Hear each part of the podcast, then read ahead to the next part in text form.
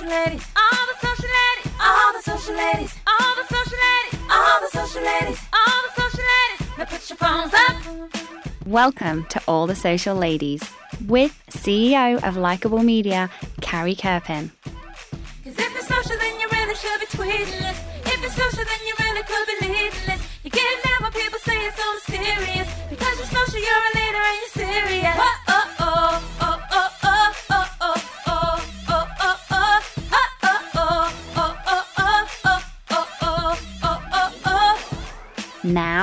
Carrie Kerpen.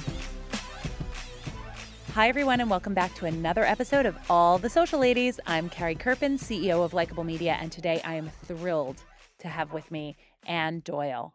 Anne Doyle has been on the front lines of women's progress for four decades. She began her career as a pioneering TV news and sports journalist in the 70s and 80s.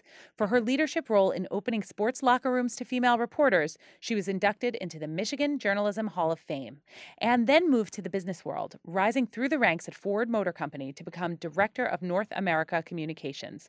In 2000, Automotive News named her one of the top 100 leading women in the auto industry. She's a single mom who took an early retirement from the corporate fast track to reinvent herself once again when her son Kevin was hitting his teens. And I cannot wait to ask her about that since my daughter's about to hit her teens.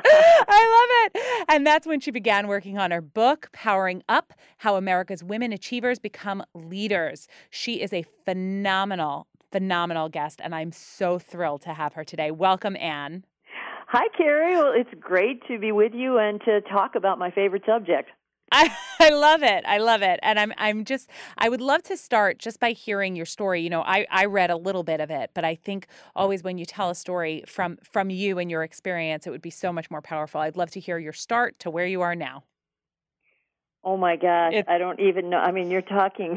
You can do it. You can do it. Years. We want to I mean, know. I love it. Uh, you know, I mean, I'm one. I think the best thing to say is that I'm just really one example of that generation of American women who came out of the universities in the late '60s and the '70s with very, very big dreams Yep. for possibilities for our gender. But we really had very, very few role models and pretty much no roadmap. Uh, it was all hope, very little evidence of what we were dreaming that we could do. And you know, it's been a long journey, and um, I, I, feel that I mean, one of my interesting um, leadership laboratories was being one of the first women, uh, you know, to be hired to do TV sports in 1978, and you know what was involved in the tests of you know opening up those sports locker rooms. But I, I also really like to say that you know there are thousands of women of my generation who had faced similar tests in operating rooms, on construction sites, on assembly lines, in police stations, in fire stations, uh, foreign service officers, all kinds of arenas where we now just take it for granted that women are uh, in leadership levels. And but if those women hadn't, and they were they tended to be all alone. You know, I mean, it was something we knew that we were part of something bigger than ourselves, and so we didn't really feel as alone as maybe we looked. But that many, many women uh, were just as alone as I was when I was standing outside that's those sports locker rooms, trying to find the courage to face myself to walk through those doors. And because they didn't walk away, because they did walk through those doors, and yes, we were tested in many ways once we got in there. Um, there are tremendous, um, let's say, highways of opportunity that are paved for women today.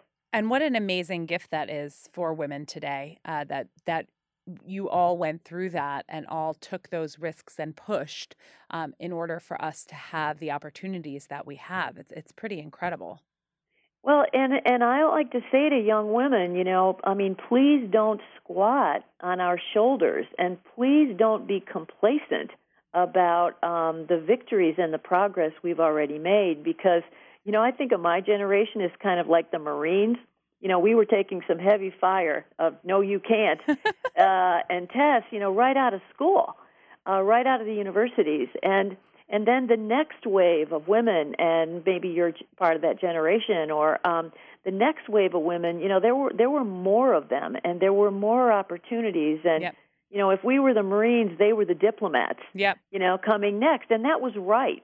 Right. But you know, they were saying, "Hey, we're not those troublemaking, feminist, Right. pioneering interlopers." But you know, I'm no feminist, but but we want those opportunities they fought for, and and that was right because it does take different skills to sort of push open doors than to get a seat at the table. But you know, if we were the Marines and they were the diplomats, in some ways, younger women, I don't want to call them tourists because I hope they settle in and and stay a while, but they they have they they have no sense in a, a lot of ways of the jungle that's still around. They probably feel quite confused because it is pretty the the concept. I love what you said about the Marines and the diplomats, and and I definitely grew up in the um, I'm not a feminist, but Mm-hmm. you know world. Um, they're pro- it's it's a very very mixed message. Are you a feminist? Are you not a feminist? Is it a good thing? Is it a bad thing? And so they're probably left feeling very confused. I would think the younger generation of women. Right, because what happened was, I mean, I mean, I I remember what it was like, and it was very heady stuff. It was incredible joy, and it wasn't, um, you know, it, it, there wasn't the negative pushback Right. that I feel today. At that time, I mean, I was a feminist when it was cool, you know. Absolutely. And, and you know, and it was a, a wonderful thing to feel women on the move and tremendous numbers of men supporting that move. And it was really after that that you started to get a, a cultural backlash and pushback that was characterizing some of that as women who who didn't like men or all these negative things that was not at all part of what that experience was for me. And so, how do you then now uh, encourage young women to advocate for their gender and to actually push forward? What What is the best way to do that? Do you think? Well, partly I, um, you know, in my book, one of the things that I did was I felt it was really important to write a chapter on each of those very, very different generations Yes. because so that we would understand each other. Yes. Because I think there's still a lot of dissonance among women. We clearly do not support each other. We Right. have not. We've barely begun to leverage our collective power in a way that men have been doing for centuries and we need to do that. And so i i talk to women about you know i mean i, I want them to read those chapters so that they understand the differences and why those why they are different in that way. And so that we can better understand each other and so that we can um, start supporting each other. And then i like to say you know there's another generation. They're not in the workforce yet but they are coming really fast. And um, I think we have to really inoculate our our girls. We have to get them younger because really the the sort of um, over sexualized images Yes. that they're just Yes. soaked in today Yep. is really damaging. It's very damaging, and we know from research now it's very destructive to self esteem. When you are, um, you know, think of yourself and are positioned repeatedly a drumbeat of you being a, a over sexualized. Yep. That's your that's your your your your ace of spades. That's your best card. Uh, it's very negative in a way that I think is worse than some of the things that um, I faced as a young girl. and how do we? I mean, I'm a mother of two young girls. One who is entering her, you know, How she's in her they? tweens, eleven and seven. And so they are, Okay. yep, yep. So they're getting right into the thick of it.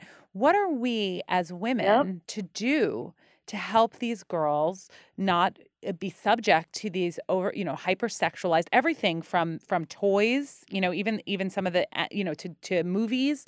All of it is really hypersexualized, like it's to um dance outfits, to to dance routines, like things that they're doing in in their dance classes. How are we to combat that? We we have to actively combat it, and because that's their only hope. I mean, to Yep. throw them a life preserver because it's a tsunami Yep. of culture Yep. that's sweeping over them. I mean, you can look around and see it, and so i mean, as parents, you know, and and people who are important people in their lives. I mean, we do have a very important, um, y- you know, way to cut through the clutter. I mean, we do have impact there, and so we have to not give up I mean, definitely hang in there. I was. I'll give you an example. Um, you know, and, and by by showing them, exposing them to other things. You know, very very positive other things. So that's not all they're getting. But I'll give you an example of. Um, I was I was in line at McDonald, or, you know, drive through the window at McDonald's the other day, and I heard the person say, you know, as I was paying, I heard the the person say to the next person in line, "Well, on those Happy Meals, is that a boy or is that a girl?" And you know, I'm like, "Huh." And so then when I got, then I said to her, um, "What do you give to? What's the difference between what you give a boy and what do you give to a girl? If it's a Happy Meal, why do you ask if it's a boy or a girl?" And they said, "Oh, boys get Hot Wheels and girls get Barbies." Yep. So think of the millions, the millions of children, boys as well as girls, who are getting that kind of a message about who they are and what their interests are really young. It's really unbelievable It's- when you think about it. And It's so ingrained it's in our culture. It feels, it can feel so overwhelming, and that because it, it's fighting it is so difficult. But we must, we really must, as advocates and- parents of, of young girls. For me specifically, and it's a it's a very very important thing. I I think.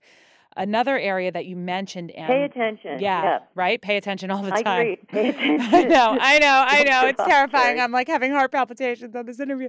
Um, but I will tell you uh, something that you mentioned also really resonated with me, and that's about supporting each other, particularly with the um, advent of social media. You see a lot of open source conversation all the time, and a lot of that conversation resides around the judgment of other women, whether it's their choices or celebrity choices or their parenting choices, or, you know, Marissa Mayer takes a shorter maternity leave and the internet erupts, or, you know, Sheryl Sandberg writes Lean In and many women disagree. And so there's all of this kind of attacking going on in social. And, and how can we collectively as women better support one another? Right. I mean, the first thing to do is to to pay attention to notice that, and it is a difference between men. Uh, and I heard a quote one time that said, "Men um, admire and follow their strong; women kill our strong." Oh, wow. Wow. doesn't that give you goosebumps? Yep. Knock the wind Doesn't right out of me. Goosebumps. Knock the wind right out of me. And there you have it. And there you have it. So- and un- until women realize what we're doing to each other and how we're pulling each other down and competing with one another instead of going for the whole pie and understanding that the human family needs women's voices and values and perspective to balance the the mindset and decisions of men, we're not going to lift the human family. You know, I mean, if everything were going great, I guess it wouldn't matter. But Right. everywhere you look, the human family is begging.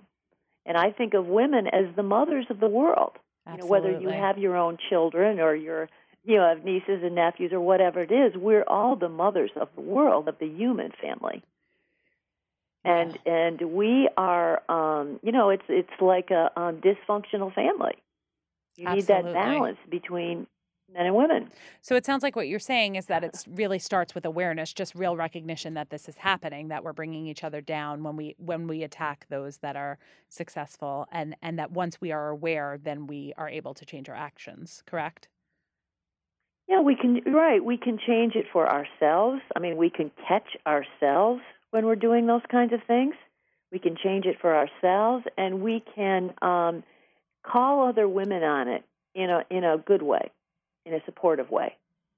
Call other women on it because a lot of it it's cultural. A lot of it is unconscious. It's behavior that we've seen around us. We could, you know, you're just kind of swimming in these toxic waters and um, you know we have to uh, you know I I'm a very impatient person you know I I want things uh, to to change you know when I see something's wrong but you know culture changes slowly but it does change but it doesn't just happen you know we have to put our shoulders to the world to the wheel and and push it and make it happen I love that. And you mentioned that uh, women are essentially mothers of the world, right? Whether they're mothers uh, to children of their own or, Yeah. or just in general. So tell me a little bit about when you decided to write the book. You were really at the top of your game at Ford and you, deti- you decided to step back to write the book. Is that correct? Well, I my um I went through a divorce when my Yes. son was very very young. Um and then my son's father died when my son was 7 years old. Mm. And so I um I'm very much been a single mother pretty much um all of my son's life. And so I was always very conscious that I mean I was the sole support of our family. Absolutely. And so I was always very conscious that um, I had a plan that um, I wanted to, if I could possibly do it, um, become independent as an entrepreneur, a consultant, working Yes. for myself by the time my son hit his teens. And so I was very lucky to be able to, um, you know, qualify for an early retirement with Ford Motor Company, which gave me the financial security to um, to basically say, okay, I, I'm out. Of, I'll take that. you know. wow. And um, you know that. Yeah, I mean that that I was on a fast track.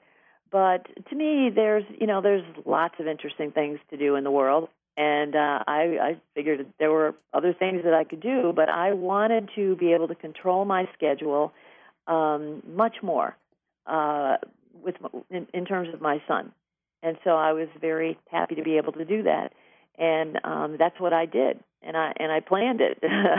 Was it scary to jump into? It's a big shift to become an entrepreneur. I mean, at least I found when I became an entrepreneur, it was um, a big jump for me. Maybe I, w- I was earlier and, and didn't plan quite as well, but I know for me it was really a a big a big jump. I, I felt it a lot. Were you, did were you nervous in doing it, or did you feel just totally ready? Well, well, I have to say that if you look at my career, Yeah. um, you know, I look like a person who couldn't keep a job because I mean, I changed multiple, multiple times. You know, You evolved. You, know, evolved. I love it. and uh, you know, I mean, when you're in television news, television radio, and television news, I mean, you're always going to a bigger market. You know, you're never staying Right. anywhere very long. Right, You're always right. looking for the next job Right. and I had um you know to me it's kind of like uh you know weightlifting or muscle building you know you start with the small stuff and you and you just keep getting stronger so that I had um gone through those kinds of changes multiple times by the time I uh, made that decision for Ford so it was really just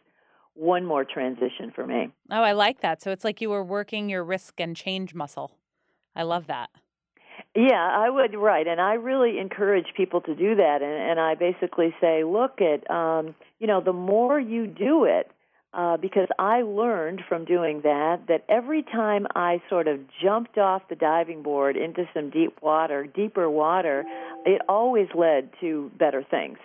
And so I learned to trust myself in terms of that. And um, you know, and there's there's a, you know, we all get to places where you sort of run into a wall and it can be any kind of a wall. It can be it's not working in terms of your your family and your work. It can be a, a boss. It could be a situation where your work just isn't exciting anymore. There's all different kinds of walls but i, I like to say you have to know when to hold them and when to fold them and sometimes you just have to analyze it and say well let me let me push my way through this you know because it's worth it. I think that i can there's there's still value here and other times you say, you know what, I'm pounding my head against a wall and I'm going to do an end around as they do in football, you know, and I'm going to go around this.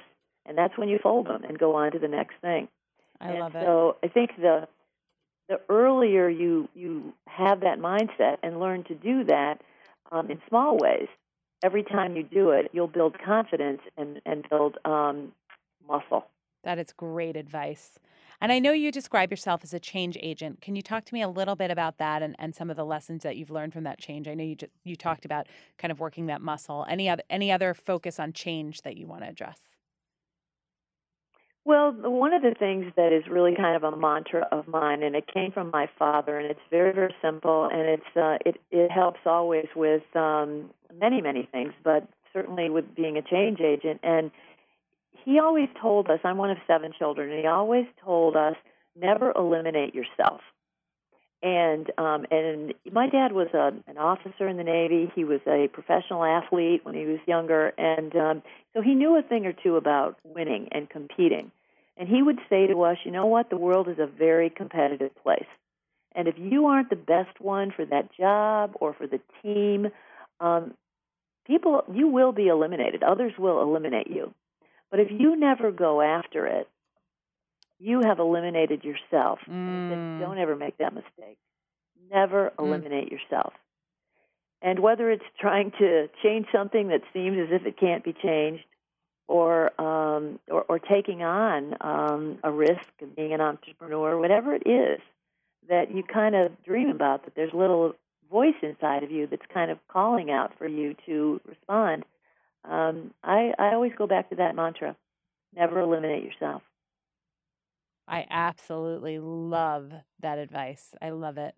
And tell me a little bit about Powering Up. I know we talked about some of the key um, components of it and talking about the generations, but tell me about the book, how it came to be, how you how you thought of writing it, and and where it is today. Just because I've I've been tested in some interesting leadership laboratories, and Yeah. uh, kind of, and I'm, I'm a writer, I'm a journalist uh, in my core. Uh, people always said to me, "Well, Anne, you should write a book. You should write a book." And I used to think, yeah, maybe, but you know, my story really isn't enough. And I really started looking around, and to me, the story at that time that I wanted an answer for was, okay, we have become in my professional lifetime over the last 40 years or so, this nation of female high achievers. Mm. But nothing was happening in terms of cracking the top. That the middle kept getting bigger and bigger, and too few women were going anywhere we hadn't already been. So it was clear to me that we were stalled. And I wanted to know what does it take for high achievers who've mastered all that stuff to make the leap to leadership? And so that was what I went looking for an answer. And and I interviewed incredible women and I learned so much doing it. I have about a 100 hours of transcribed interviews with women and to me it was it was leadership gold that had not been mined Amazing. because most of the leadership books have been written by men and uh, and from the experience of men but there's very little that's really been written in terms of saying what are the themes what are all those women that have been out there without a roadmap what do they know what have they learned and um, that's what i was looking for and of and people would say to me, "Oh, you ought to interview so and so and so and so and so and so." Eventually, I got to a place where I said, "You know what? I don't need to interview anybody else. I'm sure they have great stories, but I know the story now. I know the core pieces of what of what it takes. What are the, the next skills that achiever needs to master next to become a leader, and I know and I know the mistakes that we're making that are holding us back." and that's why I wrote the book. And I like to call it um, it's a book for women who leaned in a long time ago. And I appreciate what Sheryl Sandberg has done, but she, in a lot of ways, her book is really for younger women. And my book is kind of the graduate work. If you've mastered all that stuff uh, and you hear the call to leadership, then my book is is the graduate work. It's the next stuff. I love that. I love that. So you already are the high achiever, and it's time to take it to the next level and get into leadership. Right, right, and and you have to become a high achiever before you can lead. You bet. You know, Of you course. have to master all that stuff. Uh, Nobody's going to follow you until you course. master all that stuff. Of course. And so, know? Anne, tell me, as you became an author, I, I would imagine that social media and kind of your personal brand became an important piece of, of your strategy, right? Yes, yes. Social media is obviously absolutely essential if you're, um, you know, trying to to be a voice. If you want to um, be a change agent and to reach people, and certainly if you write a book and you want, if you spend three years writing the book and you think it has value, you want people to find it among the thousands, millions that are out there. And so I, I definitely use social media and a great um, you know, I use Facebook. I I have a website. I have a YouTube channel um, with videos. I I use LinkedIn. I probably don't use it as much as I should. I, I use Facebook. I have a personal Facebook that I tend to use really just for my huge family and uh, close friends, and then I have a public Facebook uh, for powering up women Yep. which I use as really a source of a lot of the latest research and articles and things of interest. Uh, definitely trends specifically related to um, that whole topic.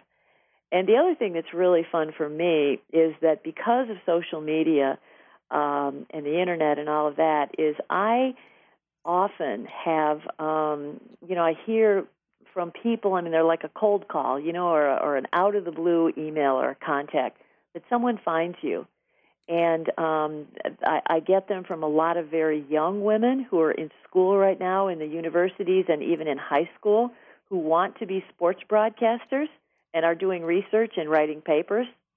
And I connect. Uh, I love talking to them. I always talk to them, and uh, I also connect them to one another, so that I say, "Listen, you you're the next generation. You need to support one another and and help one another because there's lots of jobs out there.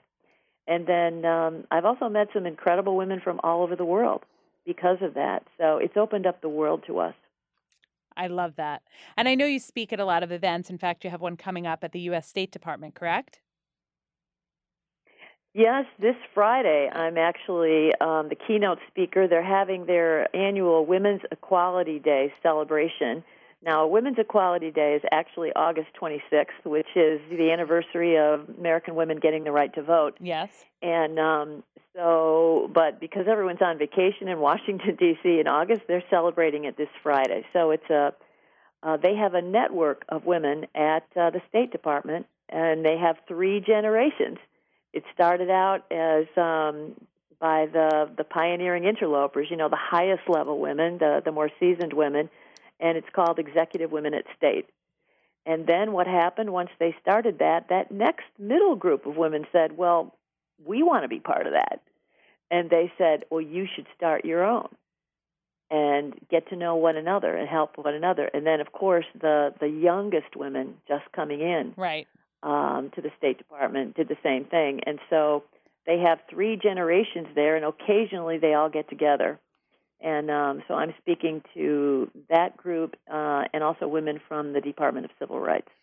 And so when you're speaking, what what advice do you really offer to women? And and we have a lot of young li- listeners, so young women in particular, who are kind of starting out in their careers and starting out on the path um, towards adulthood. Really, what what advice do you have for them?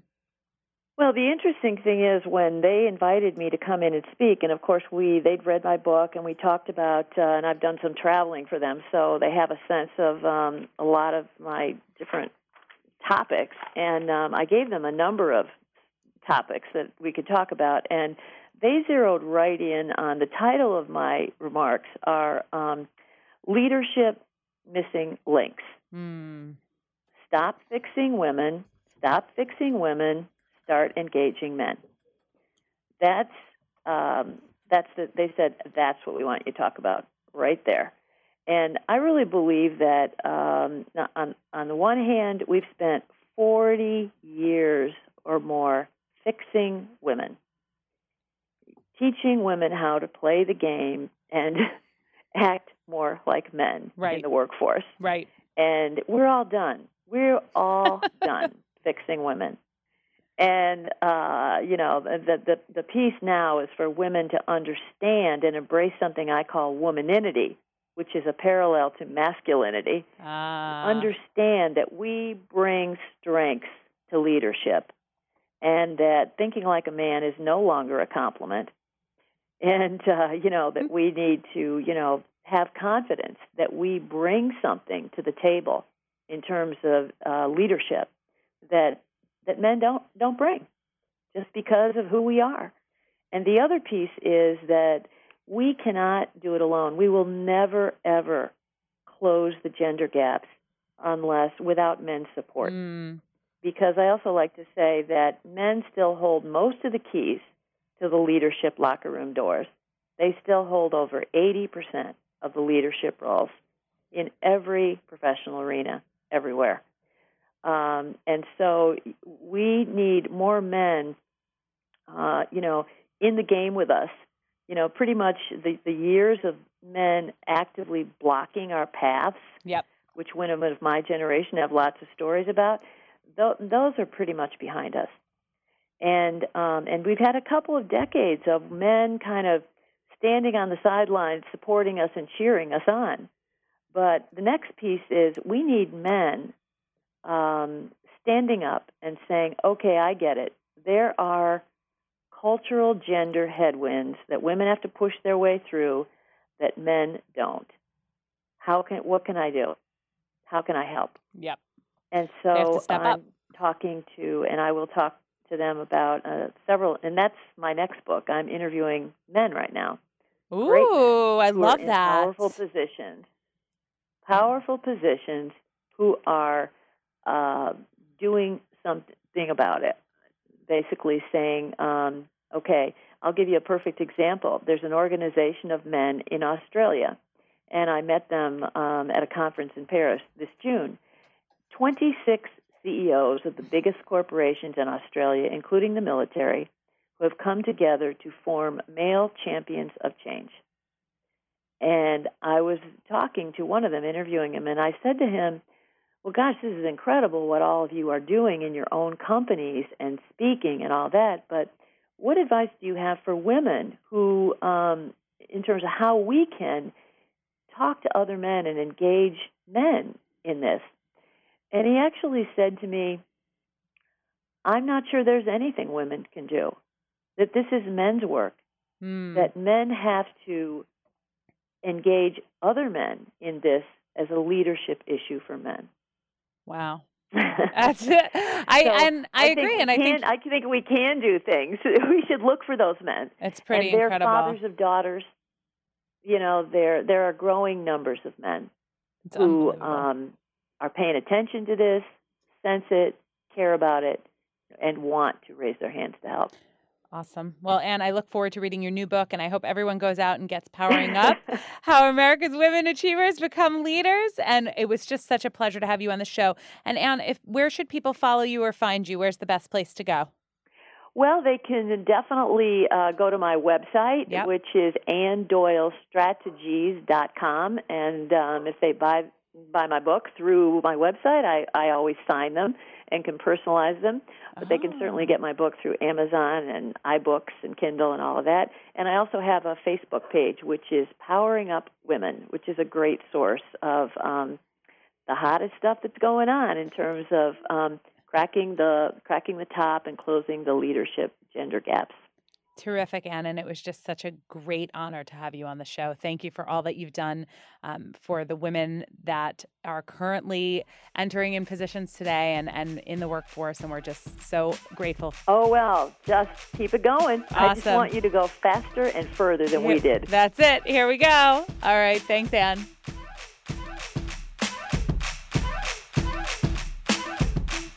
You've been listening to All the Social Ladies with Carrie Kerpen, CEO of Likeable Media. You can follow Carrie on Twitter at Carrie Kerpen. To get current social media insights and great tips, sign up for Carrie's weekly newsletter by emailing newsletter at likeable.com.